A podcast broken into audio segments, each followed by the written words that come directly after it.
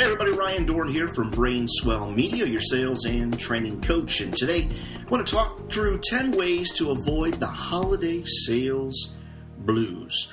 And uh, this time of year, you know it is. I'm in sales every day just like you. Things tend to slow down a little bit in sales land. Well, at least that's the thought anyway. And I tend to hear it all the time. I hear reps say all the time, nothing happens, Ryan, between December 21st and January 8th. And it's, it's such a common comment that I think it has actually become somewhat of, a, of an urban myth or an urban legend. So, as a sales training coach, I hear this starting about December 1st. It runs all the way through January 1st, sometimes into the second week of January. Ryan, nobody's doing anything. Well, because I still sell every day, that makes me a little bit different than most sales trainers out there that haven't sold anything but themselves uh, for the last 15 years.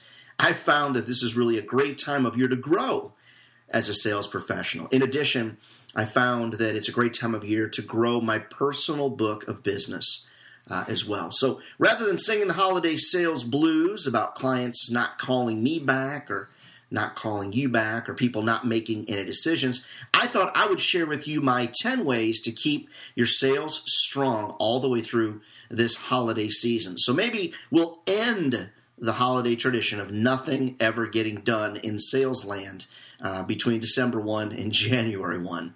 All right, let's walk through these 10 tips together. I hope that you'll find them to be as helpful as I have. So, number one, what is your holiday client sales plan? Number one, what is your holiday client sales plan? Let me ask you this do you even have one? Sending Christmas cards oh man, sending holiday cards is nice, but I really believe it's a waste of time. You're really going to get lost in the crowd. So, what about retention during this time of year? We all know it's easier to keep a client than to lose one. So, perhaps this is a great time of year to email, to phone, and focus on retention. Remember something, guys, as you are calling on people with sales touches, you're coming at those clients with your hands out. This is a great time of year for non sales touches. You know, I'm a big advocate of 50% of the touches you make with your clients should be non sales related, offering resource information, offering helpful advice, things along those lines. All right, tip number two of 10 most sales reps stop short and sell short around the holidays, meaning basically, most salespeople just give up this time of year. So I'd like to encourage you to use this time of year to your advantage. See, during non holiday times, clients normally get 10 calls, 10 emails. Um, that volume is going to drop to almost zero. So, carpe diem, my friends. This is the time of year uh, to really retain clients, reach out and maybe just chat, reach out and, and maybe just have the opportunity to uh, have a conversation with them that's non sales related. If you can't call or don't feel like you want to call, I feel like it's a great time of year to send very resourceful driven emails. Maybe things that you find, for example, maybe over uh, at emarketer.com or inc.com or fastcompany.com. Share some information with them, be seen as a resource, offer something helpful as uh, they struggle through uh, their holiday selling season as well. All right, number three, review past client reports and ask for referrals. If you can offer some type of bonus for the referral, even better.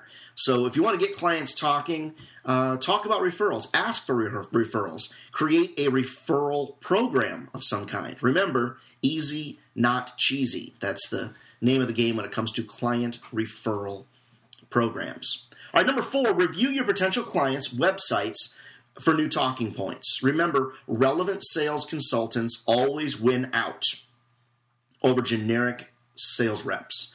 So it's important. So take a look at your client websites, add some information to your favorite CRM tool, and be ready to go as soon as the new year hits. All right, number five, review your your personal growth plan. I think this is really, really important. Now, I'd encourage you to read a, business book once a quarter, but at the very least, and some of you are just busy or you don't want to make time for this, um, I would encourage you to read at least one business book per year. Now, with electronics, with a lot of long commute times, things like that, um, I encourage you to read one a quarter. That's what I do. If, if nothing else, read the Harvard Review kind of Cliff Notes version uh, of those books, or or get an audible version uh, of the books, a book on tape, uh, if you will, and uh, listen to those as you work out or as you commute or, or whatever it is. Or attend a personal improvement seminar. I'm not joking about this. I mean, the best of the best out there are well trained and they're highly tuned. So get out there and get something done that'll benefit yourself. Maybe a Brendon Burchard seminar book, maybe a Tony Robbins. He's got a, a new book out, I believe. All right, number six, renew or review your 10 critical questions. So each year on January 1st, I do a few things. Number one, I freshen up my resume. Uh, number two, I reset my passwords. I actually do that seasonally. So January 1st is kind of the beginning of the sort of this you know winter season for me. And then I want you to consider reviewing the critical questions that you ask your clients. So why? Why would you do that? Why would you not always use the same questions? Well, our industries, whichever industry you serve, it changes every day. So what worked in 2015 may not work in 2016. The other thing is talk to your colleagues. What questions are they asking? What kind of responses are they getting? Steal some good questions. Share amongst yourselves. I will tell you this one of the most common problems I observe is sales teams that actually don't talk to each other. And you really should because there's so many things that can be learned. So, what's my favorite question? So, my favorite question from 2015, and I'm probably going to roll this into 2016, is this if we could create or offer you the perfect solution, what do you want the perfect outcome to be? Again, if we could offer or create for you the perfect solution to whatever the problem is that they've said, what would be the perfect outcome for you?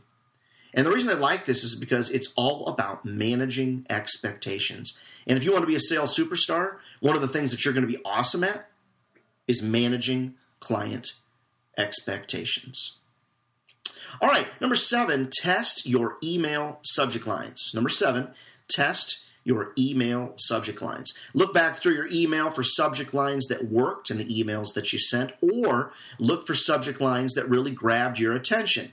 I like to keep them, keep a file of those, use them, test them. One of my favorites is I have a new idea for you. And I think that's a good one, or a quick note for you.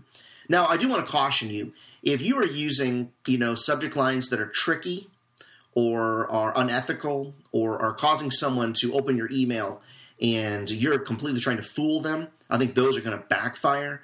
And I'm going to say 2016 is the year of you know uh, spam subject lines that are going to blow your mind because people are getting so good at it.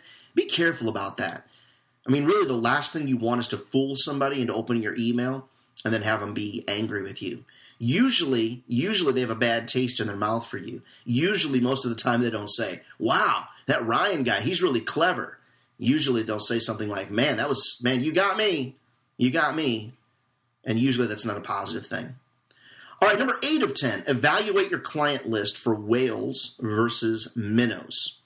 Evaluate your client list for whales versus minnows. Too often we gravitate gravitate rather towards the minnows that are out there because typically they'll call us back or they'll drop us an email back, and the whales won't. So I find that a lot of my customers that I'm coaching one on one for sales, that what I'm finding is that they actually um, have way too many minnows on their list and, and not hardly any whales. So it's something you really should think about. All right, number nine of 10, create a focus list. Now, a goal list is one thing, a focus list is another. So when I'm offering sales training advice to my clients, I like to separate these two things out. Uh, I like to find uh, 10 things that you're going to focus on, maybe in 2016. And, and focus points are usually sub points to bigger goals. So I'm all about setting big goals. That's awesome. Create some focus points, kind of your path to get towards that bigger goal. All right, number 10 of 10. What's, what's your new idea? Everybody's looking for a new idea. What is your new idea for 2016? What's something new that you're going to share with your clients? So, are you going to repackage things from 2015 or you going to offer something new? I, I don't care either way, but you need to put a new spin on it. Because if you don't, you know, repackaging something can be actually quite boring. So, if you have nothing new, wow, um, I would encourage you to figure it out because the same conversations are going to be pretty boring, so you might want to figure it out. You know, I feel like I'm really one lucky guy. I get to work with hundreds of you each year as your sales training coach, and it's such a thrill and really truly such a blessing for me. So thank you for that. Uh, take a look at the above list of 10 things. Pick one or two. Don't try to do all 10. I mean, I love you, but you're trying to do all 10 of these is going to be pretty tough. So the worst thing you can do is nothing at all. The worst thing you can do is just sit back this holiday season and just let the world pass you by. So instead, I encourage you to embrace those that you love, recognize that you're a part of one of the best business sectors in the world, being a salesperson. And never forget, I mean, if sales was easy, everybody'd be doing it. And they're not. So either we're really wacky, crazy people, or we found the secret to happiness out there. All right, Merry Christmas, Happy Holidays to all of you, and I hope you have a really awesome beginning of 2016. We'll talk to you again in January.